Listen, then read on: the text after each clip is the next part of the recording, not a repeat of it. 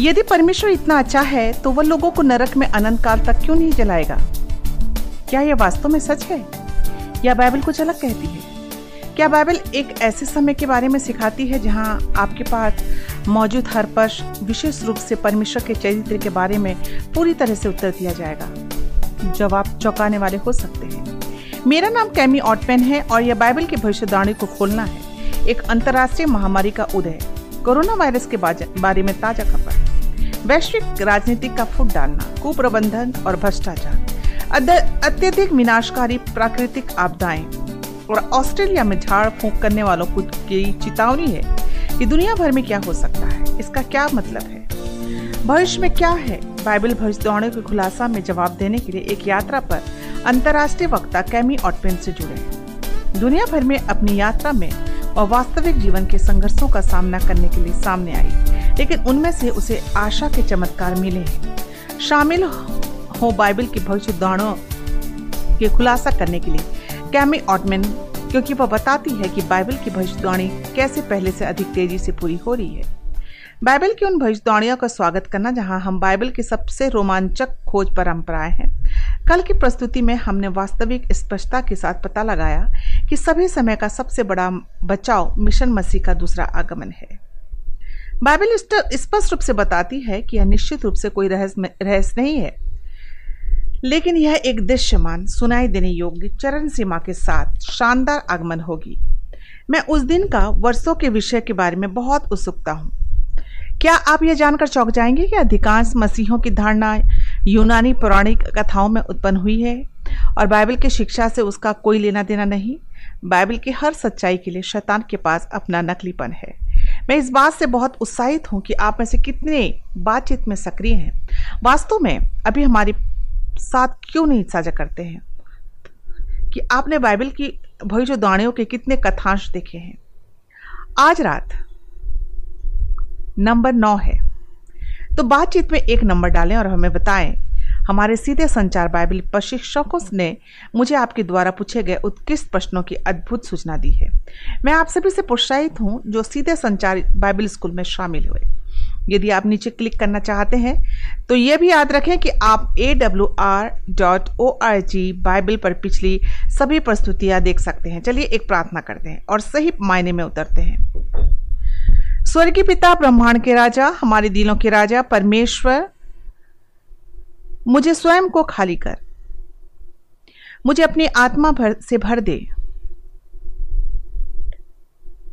हम सिर्फ़ आपको प्रेम करते हैं और हम आपका वचन जानना चाहते हैं।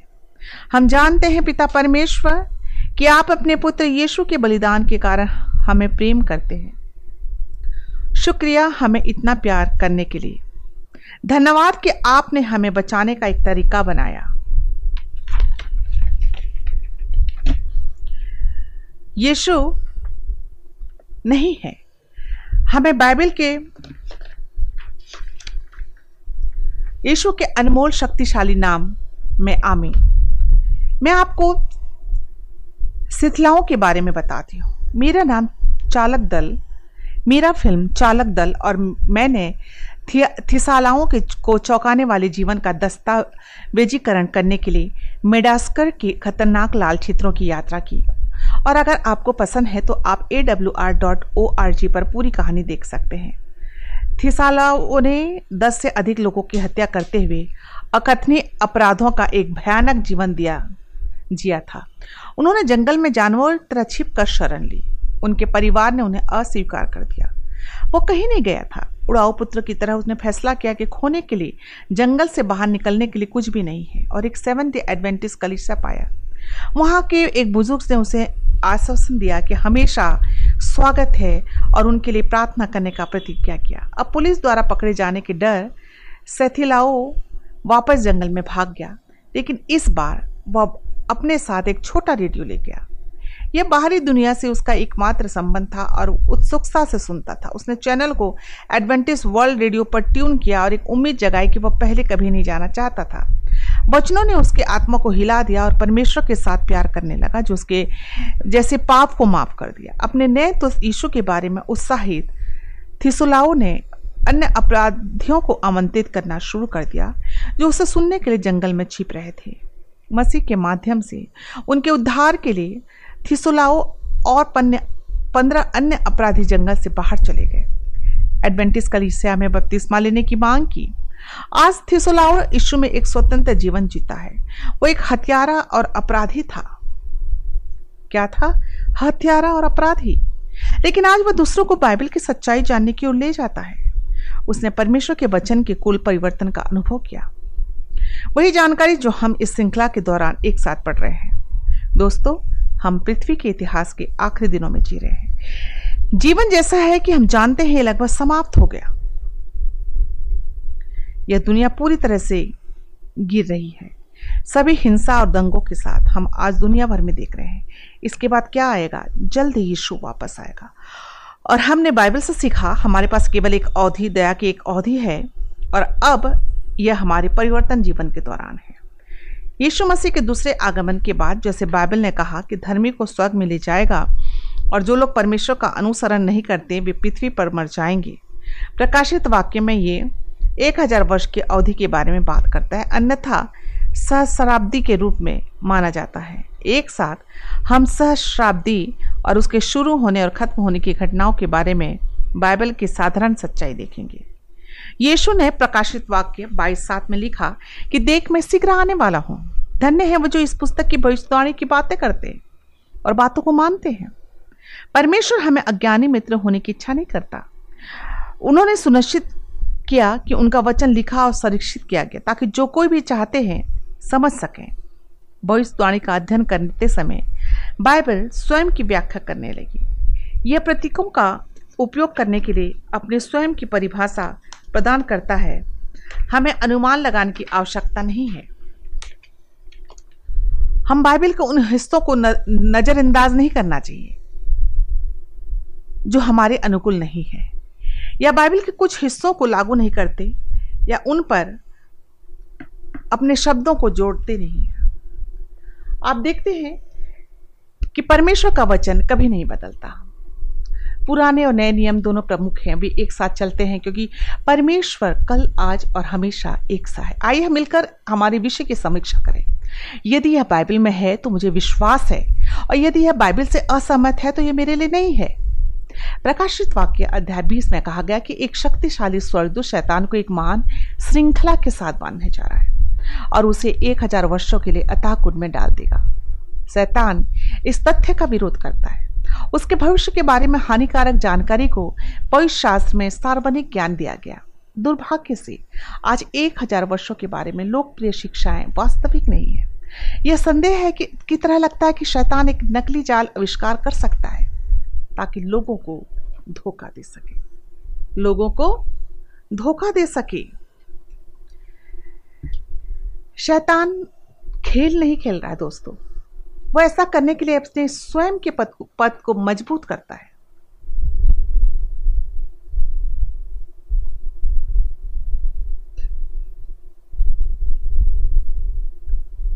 दुर्भाग्य से आज एक हज़ार वर्षों के बारे में लोकप्रिय शिक्षाएँ वास्तविक नहीं है।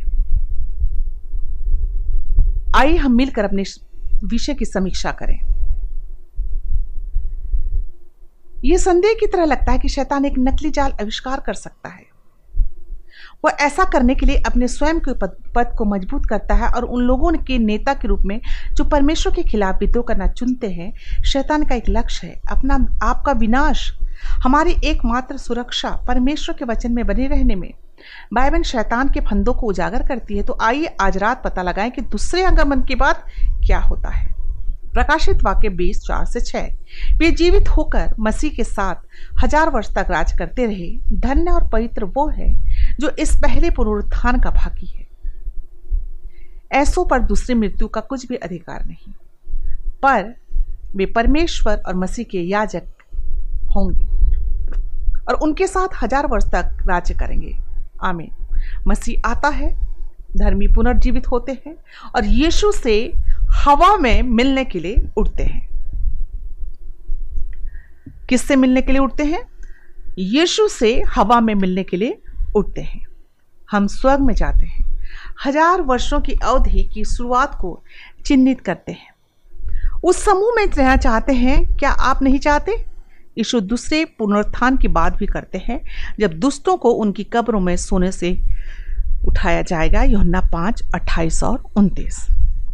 इससे अचंभा मत करो क्योंकि वह समय आता है कि जितने कब्रों में हैं, उनका शब्द सुनकर निकलेंगे और जिन, जिन्होंने भलाई की, वे जीवन के पुनरुत्थान के लिए जी उठेंगे। और जिन्होंने बुराई की, वे दंड के पुनरुत्थान के लिए जी उठेंगे। प्रकाशित वाक्य बीस पाँच में हम देख सकते हैं कि ऐसा कब होता है। जब तक ये हज़ार वर्ष पूरे न हुए, तब तक शेष मरे हुए भी न जी उठेंगे। यह तो पहला पुनरुत्थान है। दुष्मृतक अपनी कब्रों के सहस्रादि के दबाव तक रहते हैं। यह एक महत्वपूर्ण तथ्य है। सहस्राब्दी पहले और दूसरे पुनरुत्थान के बीच का समय है।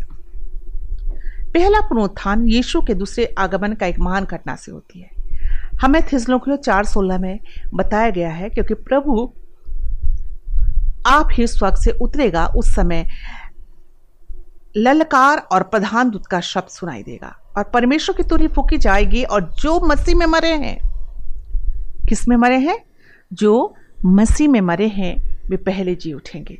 यीशु अपने लोगों को बचाने के लिए आया, जिनसे वो जिनसे वो प्यार करते हैं और उनका अनुसरण करते हैं। जिन धर्मियों को कब से जिलाया गया और जो धर्मी प्रभु यीशु के आगमन के लिए जीवित है, उन्हें तुरंत पूर्ण अविनाशी शरीर दिया जाएगा। मैं इंतज़ार नहीं करता। मैं इंतज़ार नहीं कर सकता कि पहला कुरंती पंद्रह। इनकावन बावन देखें। मैं तुमसे भेद की बात कहता हूँ कि हम सब तो नहीं सोएँगे परंतु सब बदल जाएँगे और इस क्षण भर में पल, पलक मारते ही अंतिम तुरी फूकते ही होगा क्योंकि तुरी फूकी जाएगी और मुर्दे अविनाशी दशा में उठाए जाएँगे और हम बदल जाएँगे। अविनाशी जिसका अर्थ है नाश न हो सके और हमें बदल दिए जाएँगे।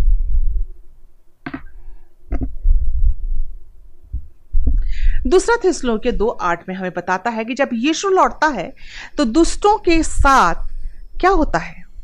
तब वह अधम अधर्मी प्रकट होगा जिसे प्रभु यीशु मसीह अपने मुँह की फूक से मार डालेगा और अपने आगमन के तेज से भस्म करेगा। प्रकाशित वाक्य बीस पाँच। जब तक ये हज़ार वर्ष पूरे न हुए, तब तक शेष मरे हुए से न जीत उठेंगे।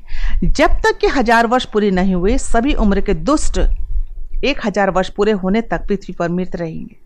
आइए देखें कि बाइबल घटनाओं को कैसे बताती है, जो कि एक हज़ार वर्ष से शुरू होता है, पहला और अपने धर्मियों के लिए यीशु का दूसरा आगमन, जहाँ धर्मी मृत्य फिर जीवित होते और धर्मी को अविनाशी जीवन में बदल जा जाता है। सभी धर्मी बादलों में उठा लिए जाते हैं, जो यीशु से हवा में मिलते हैं, अंत में उनके स्वर्ग जाने के रास्ते पर परमेश्वर के आने के दुष्ट मारे जाते हैं और मरे हुए दुष्ट मरते रहते हैं। शैतान तब उजाड़ पृथ्वी पर भटकने के लिए बाध्य है। यहाँ यर्मिया का वर्णन है, जो कुछ वह देखा वो यीशु के आने के ठीक बाद पृथ्वी पर दिखाई दिया। यर्मिया पच्चीस तैंतीस, उस समय यहुआ के मारे हुओं की लौत पृथ्वी की एक छोर से दूसरी छोर तक पड़ी रहेगी। उनके लिए कोई रोने पीटने वाला न रहेगा। उनकी लोत न तो बटोरी जाएगी और न कब्रों में रखी जाएगी। वे भूमि के ऊपर खाद की नाई पड़ी रहेगी क्योंकि एक हज़ार वर्षों के दौरान सभी धर्मी स्वर्ग में हैं और दुष्ट सभी मृत हैं। कितने सिखाते हैं कि एक हज़ार वर्षों के दौरान एक दूसरा मौका होगा, लेकिन यह पाठ स्पष्ट रूप से बताता है कि कोई दूसरा मौका नहीं है। एक हज़ार वर्षों के दौरान सभी खोए हुए मरे रहते हैं। शव पृथ्वी के चेहरे को ढक देते हैं, जिनके पास शोक करने के लिए कोई नहीं बचा। यर्मिया चार, तेईस से, तेईस और पच्चीस में सहस्राब्दी के दौरान पृथ्वी की स्थितियों के बारे में और मैं अधिक जानकारी देता है। पद तेईस। फिर मैंने क्या देखा कि कोई मनुष्य भी न था और सभी पक्षी उड़ गए। अब आइए यशया चौबीस, तीन, बीस में देखें कि पृथ्वी शून्य और सत्यनाश हो जाएगी। क्योंकि यहुआ ने यह कहा है पद बीस वह मतवाले के समान बहुत डगमगाएगी। ये पद इस धरती पर वीरानी का एक ज्वतंत ताजबीर चित्र कर, चित्रित करता है। बाइबिल कथा कुंड का वर्णन करती है जहाँ शैतान एक हज़ार वर्षों से बधा हुआ है। प्रकाशित वाक्य बीस, एक से तीन। फिर मैंने एक स्वरदूत को स्वर्ग से उतरते देखा, जिसके हाथ में अता कुंड की कुंजी और एक बड़ी जंजीर थी और उसने उस अजगर अर्थात पुराना सांप को जो शैतान है, पकड़ के हज़ार वर्ष के लिए बाँध दिया और उसे अथा कुंड में डालकर बंद कर दिया और उस पर मुहर कर दी कि वह हज़ार वर्ष के पूरे होने तक जाति जाति के लोगों को फिर ना भरमाए। इसके बाद अवश्य है कि थोड़ी देर के लिए फिर खोला जाए। इन शास्त्र की तुलना करने पर हम देख सकते हैं कि अतः कुंड पृथ्वी की सारी चीज़ें बिगाड़कर उथल पुथल किए हुए है, वह अंधेरा है, जिसमें कोई भी व्यक्ति जीवित नहीं बचा है। अजगर शैतान बाध्य है, प्रकाशित वाक्य बीस तीन, वह हज़ार वर्ष के पूरे होने तक जाति जाति के लोगों को फिर न भरमाए इसके बाद अवश्य है कि वह थोड़ी देर के लिए फिर खोला जाएगा। यह वह समय है जब शैतान अपने बुरे कामों को याद रखेगा और सभी परिणामों को देखेगा। सचमुच उसे कुंड में गिराने के उसके बुरे काम खत्म नहीं होगा, बल्कि सभी लोगों को हटा दिया जाएगा। अब वह अब किसी को परोला, प्रलोभन नहीं दे सकता और धोखा नहीं दे सकता, क्योंकि दुष्ट पृथ्वी पर वृत्त है और धर्मी स्वर्ग में है। शैतान बिल्कुल अकेला है, वह जंजीर उससे पृथ्वी से झगड़ा हुआ है। वह धातु जंजीर नहीं है, बल्कि परिस्थितियों की जंजीर है। अब आइए देखें कि सहश्रादी के दौरान धर्मी लोग न्याय के भाग, न्याय में भाग लेते हुए स्वर्ग में क्या करेंगे?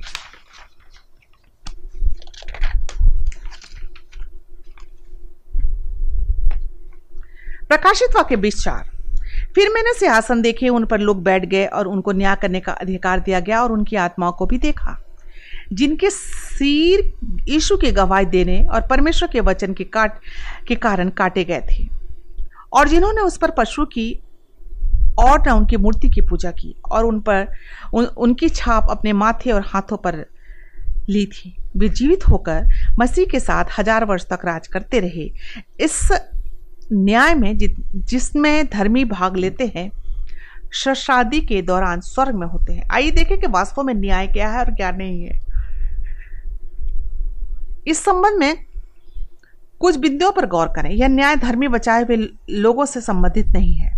न्याय क्योंकि मसीह के दूसरे आगमन से पहले बचा लिए गए थे। हम देखते हैं कि प्रकाश वाक्य बाईस बारे में लिखा है कि देख मैं शीघ्र आने वाला हूँ और हर एक के काम के अनुसार बदला देने के लिए के लिए प्रतिफल मेरे पास है। आप देखते हैं कि यीशु उन लोगों के लिए अनंत जीवन का प्रतिफल लाता है। किसका प्रतिफल लाता है? अनंत जीवन का प्रतिफल लाता है। जिनका पहले से न्याय हो चुका है और मसीह के वफादार अनुयायी के रूप में निर्धारित है। दूसरा, यह न्याय केवल उन दुष्टों की चिंता करता है जो सहस्राद्री के दौरान मर गए। प्रकाशित वाक्य बीस बारह कहता है कि फिर मैंने छोटे बड़े सब मरे हुओं को जो सिंहासन के सामने खड़े हुए देखा और पुस्तकें खोली गई और फिर एक और पुस्तक खोल दी गई और फिर एक और पुस्तक खोली गई, अर्थात जीवन की पुस्तक। और जैसे उन पुस्तकों में लिखा हुआ था, उनके कामों के अनुसार मरे हुओं को का न्याय किया जाएगा। स्वर के लोग उन सभी का विवरण देखेंगे जो खो गए थे और क्यों? तीसरा, यह न्याय शैतान और उसके दूतों समेत सभी खोए हुए लोगों के लिए सजा की मात्रा तय करता है और स्पष्ट करता है कि हम जो प्रेम करते हैं विश्व में क्यों नहीं है? अंत में, न्याय का उद्देश्य पाप की विनाशकारी समस्याओं को हमेशा के लिए सुलझा देना है। मनुष्य और स्वर्गदूत दोनों समझते हैं और खुले तौर पर स्वीकार करते हैं कि परमेश्वर पूरे समय से प्रेम, निष्पक्ष, ईमानदार है। अंत में उनका चरित्र प्रकट हो गया। इसके कई चरणों में न्याय मनुष्य और स्वर्गदूत दोनों के लिए स्पष्ट करता है। हमारे सभी सवालों का अच्छी तरह से उत्तर दिया गया। परमेश्वर पहले सब कुछ पूरी तरह से समझता है। न्याय उसके लाभ के लिए नहीं है, लेकिन हमारे लिए। वह इतनी दयालु है पिछली समीक्षा, एक हज़ार वर्षों के दौरान स्थितियाँ और घटनाएँ धर्मी स्वर्ग में दुष्टों के न्याय में भाग लेते हैं, जबकि पृथ्वी तबाही और कुल अंधेरे में है। और पृथ्वी पर कोई भी व्यक्ति जीवित नहीं है, जबकि शैतान और उसके दूत पृथ्वी पर बने रहने के लिए मजबूर हैं। एक हज़ार वर्षों के अंत में, के बारे में यहुन्ना ने प्रकाशित वाक्य इक्कीस दो में लिखा कि फिर मैंने पवित्र नगर नई नई यरूशलेम को स्वर्ग पर से परमेश्वर के पास उतरते देखा। और वह उस दुल्हन के समान थी जो अपने पति के लिए श्रृंगार किए हुए हैं। अब यदि आप कल रात की प्रस्तुति बचाव से चुक गए तो हमने पवित्र शहर के शानदार वर्णन की झलक के साथ प्रकाशित वाक्य 21 का अध्ययन किया था। क्या आप जानते हैं कि बाइबल हमें बताती है कि शादी के बाद पृथ्वी पर पवित्र नगर कहाँ स्थित होगा? जकरिया चौदह चौदह। और उस समय वह जलपाई के पर्वत पर पाँव रखेगा जो पूर्व की ओर यरूशलेम के सामने है। तब जैतून का पर्वत पूर्व से लेकर पश्चिम तक बीचों बीच से फट कर बहुत बड़ा घट्टा हो जाएगा और आधा पर्वत उत्तर की ओर और, आधा दक्षिण की ओर की ओर हट जाएगा। वाह दोस्तों मेरे वीडियो चालक दल और मैं हाल ही में जैतून के पहाड़ पर फ़िल्म बना रहे थे और ये सोचने के लिए शहर आखिरकार वहाँ कैसा रहेगा? जैसा कि प्रभु जैतून के पहाड़ पर खड़ा है, पहाड़ पवित्र शहर के एक आधार के रूप में एक महान मैदान के लिए फैल जाएगा। ध्यान दें कि जब यीशु एक हज़ार वर्षों के अंत में तीसरी बार आता है तो वो अपने धर्मियों के लिए होता है। जकरिया चौदह पाँच, तब तुम मेरे बनाए हुए उस खड़ा सेल तक पहुंचेगा। परंतु तुम में से भाग, भागोगे जैसे उस भूकंप के डर से भागे थे। और यहूदा के राजा उजिया के दिनों में हुआ था। तब मेरा परमेश्वर यह आएगा और सब पवित्र लोग उसके साथ होंगे। जबकि हज़ार वर्षों की शुरुआत में उनके दूसरे आगमन पर यीशु अपने धर्मियों के लिए आते हैं। प्रकाशित वाक्य बीस सात में जारी जब हज़ार वर्ष पर पूरा हो चुकेंगे तो शैतान कैद से छोड़ दिया जाएगा। याद रखें कि दुष्टों का पुनरुत्थान एक हज़ार वर्ष के अंत में होता है। प्रकाशित वाक्य बीस पाँच, जब तक ये हज़ार वर्ष पूरे न हुए, तब तक शेष मरे हुए नजे उठेंगे। यह तो पहला पुनरुत्थान है। सभी दुष्ट का यह अंतिम पुनरुत्थान तब होता है जब शैतान को उनके क्वारंटाइन से, एक लंबी क्वारंटाइन उनकी परिस्थितियों की जंजीरों से मुक्त किया जाता है और लोगों को फिर से धोखा दिया जाता है। उन्हें पवित्र नगर पर हमला करने और परमेश्वर को अपने सिंहासन के से खींचने के लिए आश्वस्त करता है। इस दौरान शैतान दिखाता है कि उसके दिल में कोई भी बदलाव नहीं है। प्रकाशित वाक्य बीस आठ।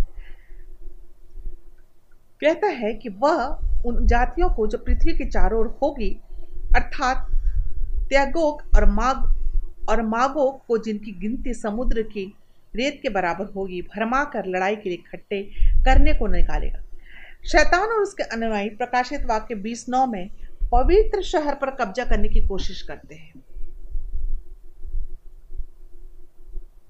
और वे सारी पृथ्वी पर फैल जाएगी और पवित्र लोगों की छावनी और प्रिय नगर को घेर लेगी और आग स्वर्ग से उतर कर उन्हें भस्म करेगी। अगर आग से बचने के लिए मुझे अपना नाम लिखाना चाहिए तो कहाँ चाहिए? तो कहाँ जाना चाहिए? प्रकाशित वाक्य बीस पंद्रह हमें बताता है कि जिस किसी का नाम जीवन की पुस्तक में लिखा हुआ ना मिला, वह आग की झील में डाल दिया जाएगा दोस्तों। हम में से जीवन की पुस्तक हमारे नाम चाहते हैं। जीवन की पुस्तक में क्या होना चाहिए? हमारे नाम वहाँ पाए जाए पाए जाने के लिए हमें प्रभु यीशु मसीह के साथ एक व्यक्तिगत संबंध होना चाहिए और हमें उसे हमारे पापों को माफ़ करने माफ़ जाने के लिए हमारे प्रभु यीशु के साथ एक व्यक्तिगत संबंध होना चाहिए और हमारे पापों को माफ़ करने के लिए कहना चाहिए ताकि हमने यरूशलेम में क्या कर सके? प्रवेश कर सके। यहाँ एक हज़ार वर्षों के अंत में बाइबल की घटनाएँ हैं। यीशु अपने धर्मियों के साथ पृथ्वी पर लौट आता है। पवित्र शहर जैतून के पहाड़ पर उतरता है। दुष्टों को तब पृथ्वी पर उनकी कब्र से जिलाया जाता है। शैतान अपनी परिस्थिति जंगल से जंजीरों से बाहर निकलता है। और दुष्टों को पवित्र शहर पर युद्ध करने के लिए मना लेता है। वे पवित्र शहर पर हमला करते हैं।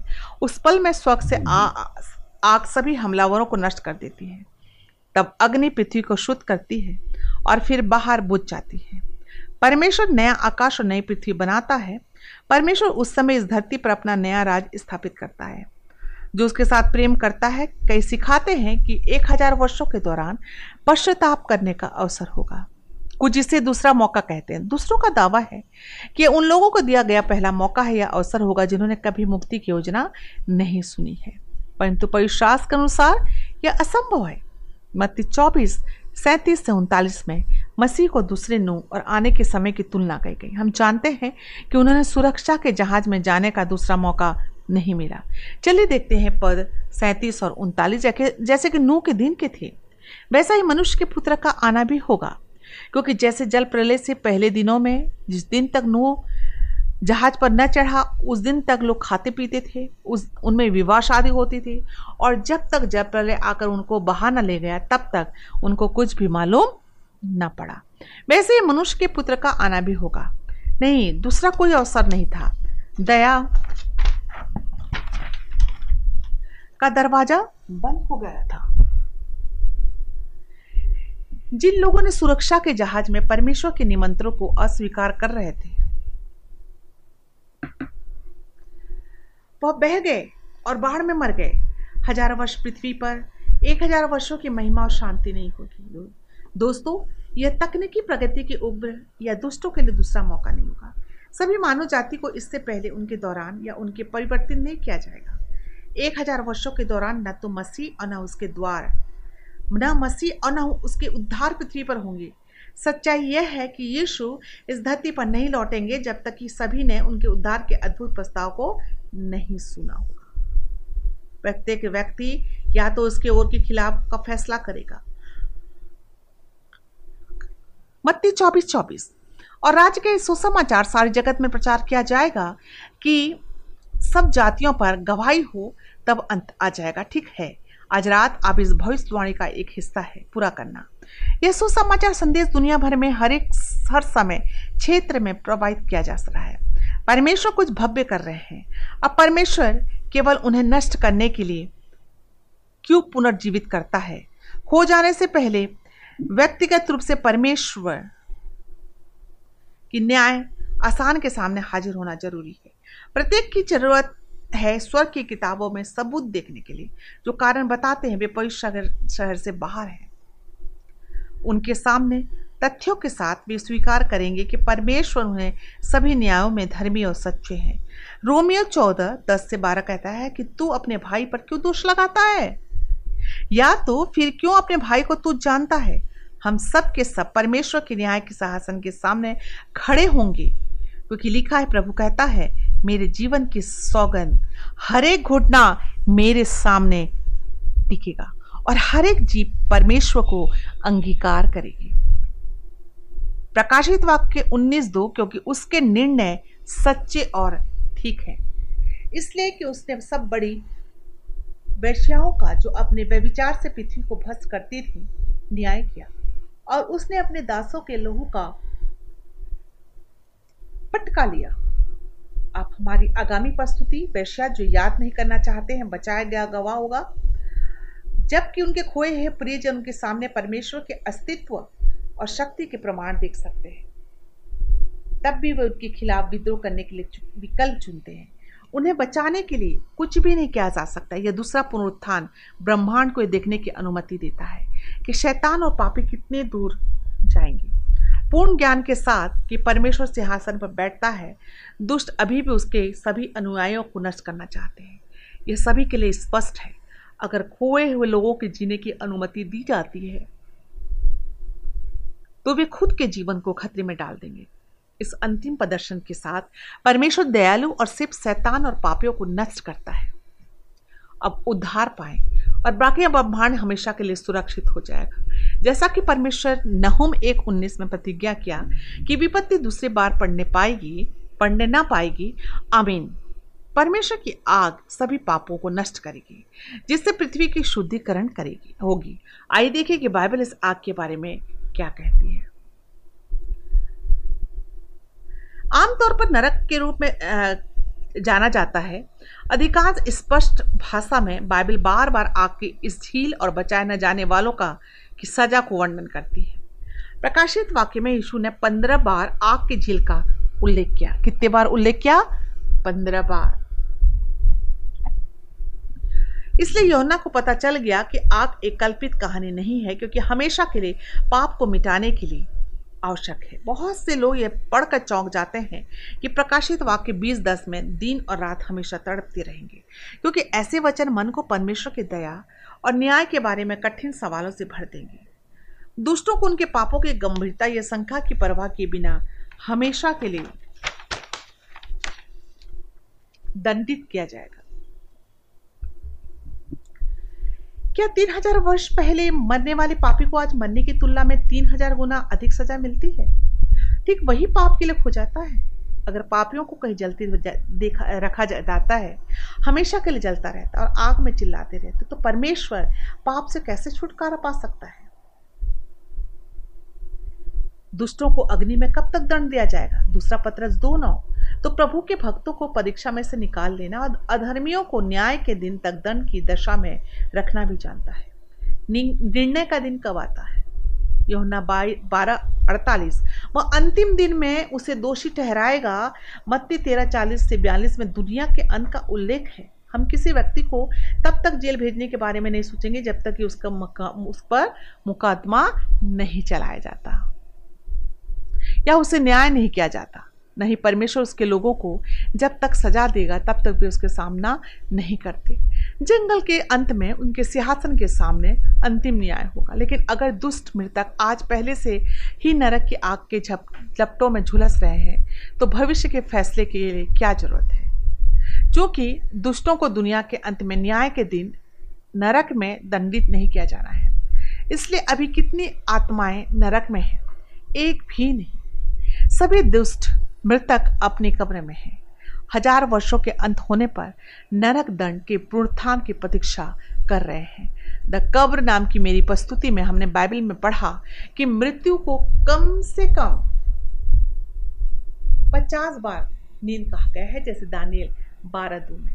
जो भूमि के नीचे सोए हुए हैं, जो भूमि के नीचे सोए रहेंगे, उनमें से बहुत से लोग जाग उठेंगे। भजन एक सौ तो उनकी सांस से ले लेता है ले लेता है और उनके प्राण छूट जाते हैं और मिट्टी में मिलकर मिले जाते हैं और सब पर देखता नौ पाँच। मरे हुए कुछ भी नहीं जानते। कोई आत्मा नहीं जो सक तक तैरती है या नरक की ज्वाला में डूबी है। नहीं जो कि दुष्ट मृत्यु के समय नरक में नहीं जाते। वे कहा जाते हैं? अयुब 21, 30 और 32 दुष्टों को विनाश के दिन आरक्षित किया गया। उन्हें क्रोध के दिन लाया गया। तो भी वह कब्र को पहुँचाया जाता है और लोग उस कब्र पर, कब्र की रखवारी करते रहते हैं। ध्यान दें, धर्मी और दुष्टों को अलग अलग प्रतिफल मिलता है। रोमियो छत्तीस, क्योंकि पाप की मजदूरी मृत्यु है। परंतु परमेश्वर का वरदान हमारे प्रभु यीशु मसीह में अनंत जीवन है। धर्मी अनंत जीवन प्राप्त करते हैं, जबकि दुष्ट मृत्यु को पार करते हैं। लेकिन दुष्टों का प्रतिफल अनंत पीड़ा नहीं है। वे मृत्यु की अनंता प्राप्त करते हैं जहाँ कोई पुनरुत्थान नहीं होता। परमेश्वर के वचन के अनुसार पाप की मजदूरी काल के लिए नरक की आग की लपेटों में नहीं चल रही। यह स्थायी आत्मा है, पहले और दूसरी मृत्यु में अंतर। यह कि दूसरी मृत्यु के पुनरुत्थान नहीं होता। अंतिम है, आग पृथ्वी पर दुष्टों को भस्म करने के लिए ऊपर से आती है। न कि लोकप्रिय विचार से कहीं नीचे एक झुलकता व नरंग कंकाल है। नहीं प्रकाशित वाक्य बीस नौ हम्म। आइए हमें बाइबल हमें जवाब देता है। और आग स्वाग से उतर कर उन्हें भस्म करेगी। कितने लोग कहते हैं या मुझे माफ़ करना। बहुत से लोग कहते हैं आत्मा कभी नहीं मरती। लेकिन परमेश्वर क्या कहता है यजकेल अठारह बीस? जो प्राणी पाप करे वही मरेगा। यह स्पष्ट है। सहस्राब्दी के अंत में पवित्र शहर नए यरूशलेम सभी धर्मियों के साथ स्वर के नीचे आते हैं और जैतून के पहाड़ पर बस जाते हैं। सभी युगों के दुष्टों को फिर से जीवित किया जाता है। और शैतान उनसे एक नाट के रूप में देखता है। नगर और परमेश्वर के सिंहासन पर कब्जा करने के लिए प्रयास करता है। और जैसे ही वो अपने सेनाओं और सेनापतियों को रैल, को रैलियाँ करता है, आज स्वर्ग से बाहर परमेश्वर के नीचे आता है। बाइबल में दुष्टों की की नष्ट के बारे में बताया गया है। प्रकाशित वाक्य बीस नौ। और आग स्वर्ग से उतर कर उन्हें भस्म करेगी।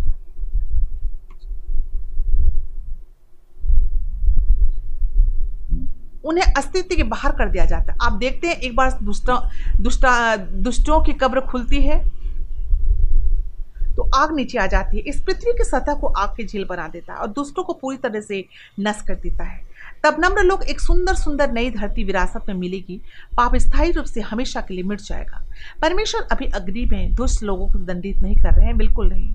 दूसरा पत्र तीस दस में लगी आग कहती है और तत्व बहुत ही लिप्त होकर पिघल जाएँगे और पृथ्वी और उन पर उन पर के काम जल जाएँगे। नरक की आग पूरी तरह फैल जाएगा।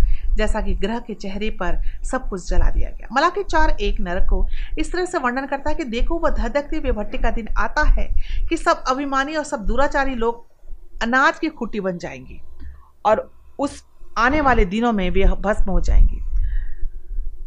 कि उनका पता उनका पता तक न रहेगा। सेनाओं के युवा का यही वचन है। ठीक है, एक ओवन के रूप में गर्म। उन सभी जिन्होंने शैतान के पूरे तरीकों को चुना, उन्हें सूखी खुंटी की तरह राख में बदल दिया जाएगा। यह आग उन्हें जलाएगी। वचन थोड़ा सा हंड्रेड परसेंट, सौ परसेंट पूरा होने को दर्शाता है। परमेश्वर से आग अपना काम करती है, दुष्टों का नाश करती है और अभी अब और नहीं है। अन्यथा पाप कैंसर की तरह फैलते रहते हैं और पूरे ब्रह्मांड को खतरे में डालेंगे। आप देखिए, अगर मैं आपके पाप से चिपट जाऊँ तो मुझे नष्ट होना पड़ेगा। परमेश्वर पाप को अनंत काल तक होने की अनुमति नहीं दे सकता। इसके बारे में सोचें।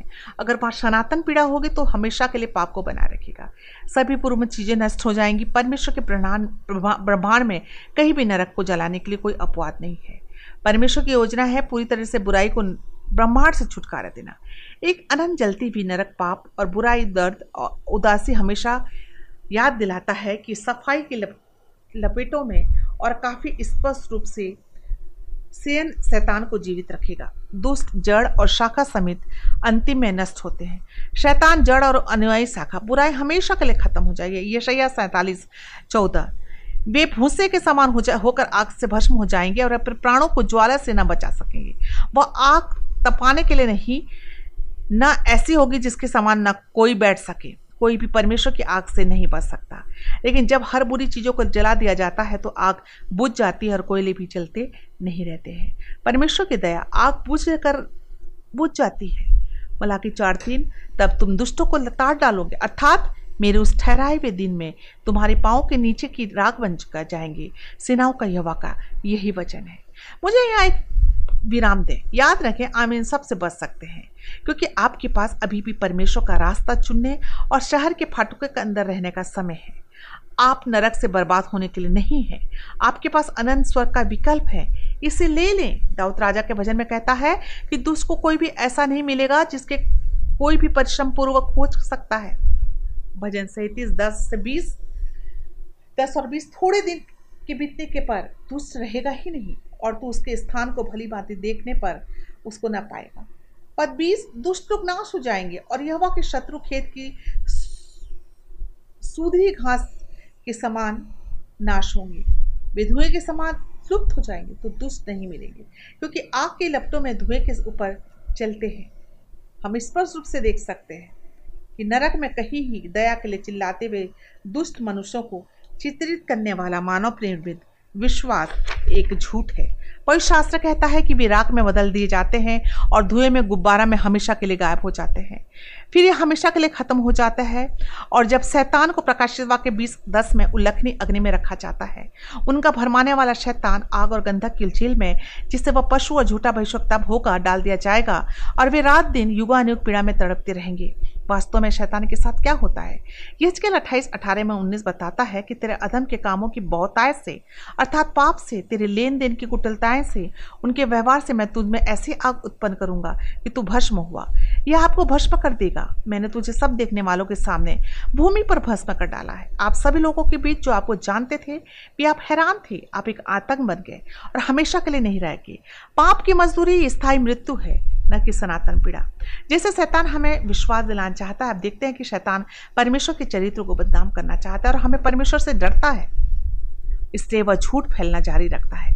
1400 के दशक की तरह जब अंधविश्वासों को खत्म करने के लिए रोमन कैथोलिक चर्च में शुद्धिकरण की, सांसारिक रोमन की खोजना, खोज को अपनाया। इस विधम के द्वारा पीड़ा के स्थान को, अस्तित्व को बढ़ा दिया गया। अपने पापों के लिए यातना झेलने वाली आत्माएँ उधर में हैं। अशुद्धता से मुक्त किया जाता है तो केवल स्वर्ग में भर्ती होते हैं। यह माना जाता है कि रोमन कैथोलिक चर्च प्रणाली को पैसे का भुगतान उन्हें इन लपेटों से मुक्त कर सकता है। जो जोनाथन एडवर्ड्स की एक लोकप्रिय पुस्तक, साइनर्स इन द हेड ऑफ़ एंग्री गॉड का शीर्षक, परमेश्वर को कठपुतली गुरु के रूप में माना जाता है, जिसकी मानवता के लिए भव्य योजना है। वह किसी भी क्षण विश्वास करता है।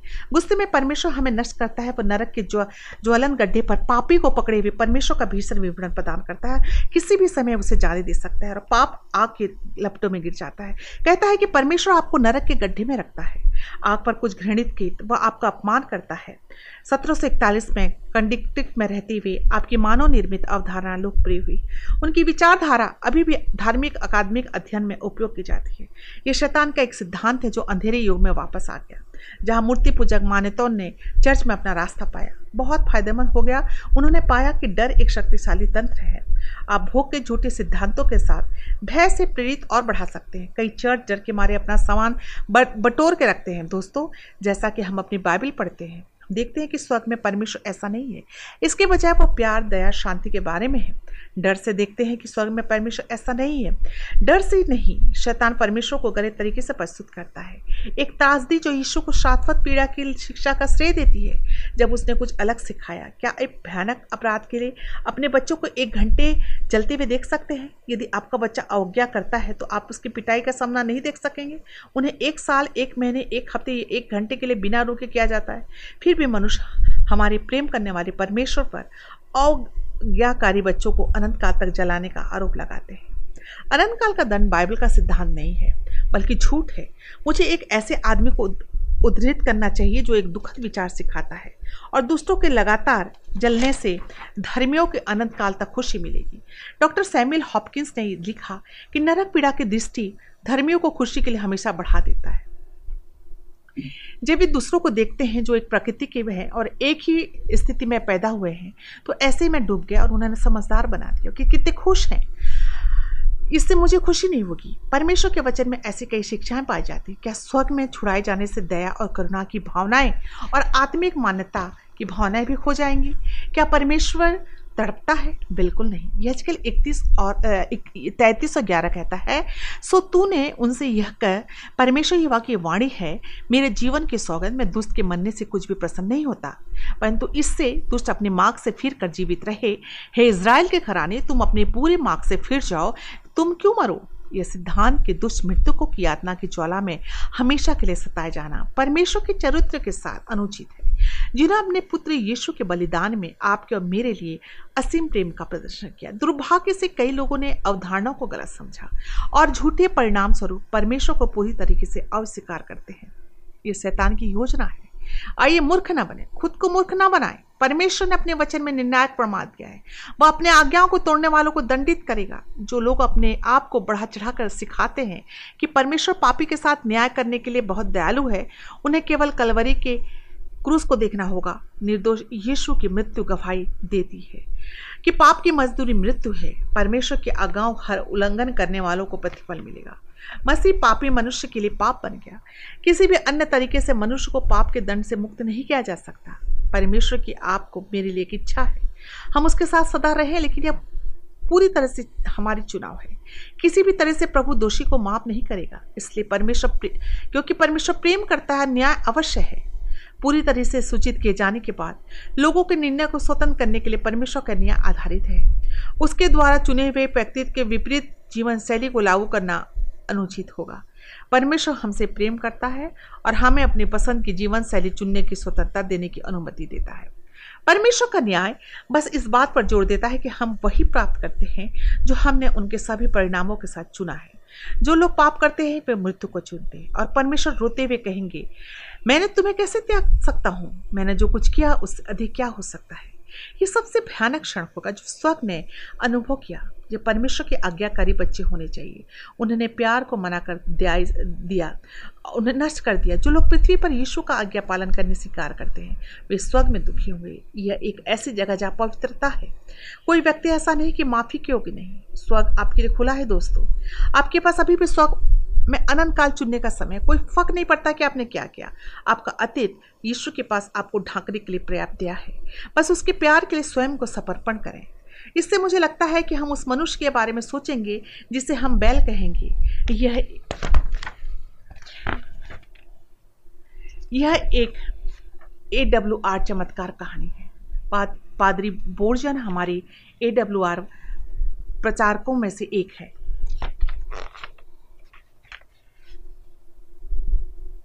हाल ही में दूसरे छोर पर बहुत ही शांत आवाज़ के साथ एक फ़ोन आया। यह फुसफुस आया मेरे पास दो मिनट है। क्या ये पादरी है जो आशा के ऑडियो संदेश भेजता है? पादरी ने उत्तर दिया हाँ ठीक है, ध्यान से सुनो। कुछ भी मत कहो। पादरी कि वह एक सुव्यवस्थित सरकार विरोधी बल में कमांडर था कई वर्षों से गड़बड़ी और आतंक पैदा कर रहा था। मैं ऑडियो संदेश सुन रहा था मेरे पास कई सवाल हैं। क्या आप आप होंगे? मुझसे मिलने को तैयार, मैं व्यक्तिगत रूप से आपकी सुरक्षा की गारंटी दूँगा। उन्होंने कहा, पादरी बोर्जन हैरान थे। वो मुश्किल से निकल पाए और समान व्यक्ति को मिलने के लिए सहमत हो गया। पादरी ने कैमरे में प्रवेश करते ज्ञान और सुरक्षा के लिए प्रार्थना की, जहाँ लंबा, शक्तिशाली व्यक्ति खड़ा था। उसने तुरंत एहसान हुआ कि उसे बैल क्यों बुलाते हैं? वह एक आदमी का बैल था। उसका चेहरा घृणा और अपराध के जीवन से गहरा रूप से जुड़ा हुआ था। सेवानिवृत्त की उम्र में वह इस संगठन में थे कि सत्रह साल के थे। ये बताने के लिए कि वास्तव में पादरी बोर्जन है। यह पुष्टि करने के लिए कमांडर ने अधिकार की एक शांत आवाज़ के साथ बोलना शुरू किया। मैं कभी भी धार्मिक व्यक्ति नहीं रहा। मैंने अपराध के सक्रिय जीवन जिया। मेरे अधिकांश वयस्क जीवन के लिए थे। मैं रात में ज़्यादा सोने में असमर्थ रहा। मैंने अपने दिमाग में उन चीज़ों को दोहराता हूँ, जो सभी चीज़ों को मैंने किया। मैं एक अच्छा आदमी नहीं हूँ। अगले दो घंटों के लिए इस शक्तिशाली जीवन ने अपराध के बाद अपराध कबूल कर लिया। इस सब के बावजूद जब मैंने ऑडियो संदेश प्राप्त करने के लिए शुरू किया मैंने अपने जीवन में पहली बार जानता था कि परमेश्वर वास्तविक है। क्योंकि जब मैं सुनता था, मुझे शांति या परमेश्वर की उपस्थिति का एक अजीब अर्थ रहता था। मैं रात में बहुत बेहतर सोता हूँ। लेकिन मैं चाहूँगा कि आप मेरे लिए प्रार्थना करें। मैं बस विश्वास नहीं कर सकता कि परमेश्वर मुझे पूरी तरह से माफ़ कर सकता है। पादरी बोर्जन ने कहा हाँ आपने भयानक काम किया लेकिन परमेश्वर की कृपा हमारे सभी पूरे पापों से अधिक है। यदि आप अपना पहला अपराध कर चुके हैं। तो आपके जन्म से पहले आपको क्षमा करने के लिए तैयार है। उन्होंने सुबह के समय में सामान्य प्रश्न पूछे और परमेश्वर के वचन से उत्तर प्राप्त किए। कुछ हफ़्ते बीत गए, पादरी बोर्जन को एक और अजीब बुलावा आया। क्या आपको याद है, आपने जिस आदमी के साथ बात की, पिछली रात आप यहाँ थे और पादरी बोर्जन स्पष्टवादी थे? यह नहीं जानते थे कि कौन बुला रहा है। लेकिन वो आदमी जारी रहा। मैं उस पादरी के बारे में बात कर रहा हूँ जिसने कहा कि वह नहीं है। ये जान ले कि क्या परमेश्वर उसे क्षमा कर सकता है? अच्छा वो मानता है कि परमेश्वर उसे क्षमा कर दिया और बपतिस्मा लेना चाहता है। हालेलुया। इस व्यक्ति ने परमेश्वर का रास्ता चुना और हाल ही में ईशो को बत्तीसवा लेकर अपने व्यक्तिगत उद्धारकर्ता के रूप में स्वीकार किया। स्वर्ग सबके लिए खुला है दोस्तों। बैल की तरह ही आपके जीवन का अभिलेख साफ़ हो सकता है। सिर्फ़ पूछना है, क्या यह जानना आश्चर्यजनक नहीं कि सहस्त्रादि के दौरान सभी सवालों के जवाब दिए जाएँगे और परमेश्वर के चरित्र को समझा जाएगा हो सकता है आपने सोचा कि स्वर्ग में नहीं होंगे। कुछ आप वहाँ होने की उम्मीद नहीं कर सकते। स्वर्ग, स्वर्गीय अभिलेख सभी के लिए खुला रहेगा। पवित्र आत्मा ने कितनी बार प्रतिज्ञा की और उसका पीछा किया और उसे खारिज कर दिया। आप देखेंगे, जब उसे प्रकाश दिया गया, उन्होंने इसका पालन करने से इनकार कर दिया। विपरीत परिस्थिति तो उस व्यक्ति के साथ भी होगा, जिसने हमें स्वर्ग में होने की उम्मीद नहीं थी। कल्पना कीजिए साथ में जब स्टीफन को पॉलुस द्वारा पत्थर मारा गया, वो पॉलुस को उसके सताने वालों को आँखें से देखता था। किताबें स्टेफनुस को दिखाएगी कि कैसे पॉलुस ने पश्चाताप किया और महान प्रचारक बन गया। दुनिया का पूरा इतिहास सभी के आँखों के सामने प्रदर्शन के लिए होगा। हमारा पराक्रमी प्रभु, परमेश्वर इतना दयालु है कि वह शैतान को हज़ार वर्षों तक एक निर्जन ग्रह पर भटकने की अनुमति देता है। शैतान के पास अपने सभी बुराइयों की समीक्षा करने और सोचने का समय होगा। यह वह समय भी है जब हमारे सहित पूरा ब्रह्मांड हमारे ग्रह पर पाप के परिणाम, पूर्ण निर्जनता को देखेगा। हमेशा के लिए। इससे ज़्यादा कोई सवाल नहीं होगा कि पाप क्या क्या है। एक हज़ार वर्ष के बाद पवित्र शहर उतरता है। सोने से बना है, कांच की तरह पारदर्शी है और जैतून की पहाड़ पर टिकी हुई है। एक बार ऐसा करने पर जो दुष्ट मर गए, वे जी उठेंगे। एक आखिरी बार उन सभी को देखने के लिए, जिन्होंने उन्हें अस्वीकार कर दिया। शैतान अपने अंतिम बड़े हुरे के समापन के लिए सेनाओं का चक्कर लगाया। शैतान जानता है कि उसका अंतिम घड़ी है, क्योंकि वह भी बाइबल की भविष्यवाणी जानता है। क्या आप सोच सकते हैं कि सेना कैसे दिखेगी? क्योंकि याद रखें कि दुष्टों को नया नहीं बनाया जाता और उन्हें पूर्ण अमर देह नहीं किया जाता। जैसे वे कमरे में, कब्र में उतर गए थे, ठीक उसी तरह वे वापस बाहर आते हैं। यह क्या दृश्य होगा? इस समय सभी धर्मियों को विश्वास दिलाया जाएगा कि परमेश्वर के न्याय सिर्फ़ इसलिए वे क्योंकि सभी दुष्ट अपनी बुराई के लिए एक विकल्प बनाते हैं। उनके दिल नहीं बदले। वे पवित्र को अपने पाप के अंतिम कार्य के रूप में हमला करते ताकि वह परमेश्वर के सिंहासन से आगे निकल जाए। क्योंकि हमारा परमेश्वर वफादार है और बदलता नहीं। वह अपना प्रतिज्ञा पूरा करता है, पाप फिर कभी नहीं आएगा। परमेश्वर यह प्रतिज्ञा कैसे निभा सकता है? सभी पाप नष्ट होने चाहिए। परमेश्वर जलती हुई आग की तरह है। परमेश्वर की महिमा में पाप मौजूद नहीं हो सकता। इसलिए परमेश्वर की दया में आग चलती है। क्योंकि परमेश्वर ने प्रतिज्ञा किया था कि कभी भी विश्व में बाढ़ नहीं आएगी, इस बार वह आग का उपयोग पृथ्वी की शुद्ध करने के लिए करता है। कितनी दयालु? क्योंकि आग जल्दी भस्म हो जाती है। यह एक माचिस की तरह जलता है, पूरी तरह से जलता है, फिर हमेशा के लिए बुझ जाता है। जैसा कि इस पृथ्वी के अंतिम पृष्ठों पर होगा, केवल राख हमारे पैरों के नीचे रहती है। ये आश्चर्यजनक नहीं है कि हज़ार वर्ष में हम वास्तव में परमेश्वर के न्याय का न्याय करते हैं। हमारे, उसके बारे में कुछ देर सोचें दोस्तों। पूरे ब्रह्मांड का निर्माण करने वाला परमेश्वर चाहता है। परमेश्वर क्या चाहता है, उसके बारे में कुछ देर सोचें। कि आपका रिश्ता उसके साथ इस स्तर पे हो कि वो एक हज़ार वर्ष बिताने को तैयार हो। यह सुनिश्चित करें, सभी सवालों के जवाब दिए जाएँ। क्या आप अपने मन में परमेश्वर के साथ बैठकर और अपने जीवन में किसी विशेष विषय या घटना के बारे में पूछ सकते हैं। परमेश्वर ये प्रतिज्ञा कैसे निभा सकता है? सभी पाप नष्ट होने चाहिए। परमेश्वर जलते हुए आग की तरह दोस्तों। परमेश्वर की महिमा में पाप मौजूद नहीं हो सकता। इसलिए परमेश्वर की दया में आग जलती है। क्योंकि परमेश्वर ने प्रतिज्ञा किया था कि कभी भी विश्व में बाढ़ नहीं आएगी इस बार वो आग का उपयोग पृथ्वी को शुद्ध करने के लिए करता है। कितनी दयालु। एक, क्योंकि आग जल्दी भस्म हो जाती। आग जल्दी भस्म हो जाती है। एक माचिस के जलता है आग। यह पूरी तरह से जलता है। फिर हमेशा के लिए बुझ जाता है। जैसा कि इस पृथ्वी के अंतिम पृष्ठों पर होगा, केवल राख हमारे पैरों के नीचे रहती है दोस्तों। क्या यह आश्चर्यजनक नहीं कि हज़ार वर्ष में हम वास्तव में परमेश्वर के न्याय का न्याय करते हैं? उसके बारे में कुछ देर सोचें। कुछ देर हमारे ब्रह्मांड का निर्माण करने वाले परमेश्वर के बारे में सोचें कि परमेश्वर हमारे जीवन से क्या चाहता है। उसके साथ हमारा रिश्ता इस स्तर पर हो कि वो हमारे साथ हज़ार वर्ष बिताने के लिए तैयार हो। यह सुनिश्चित करें क्या आप अपने मन में परमेश्वर के साथ बैठकर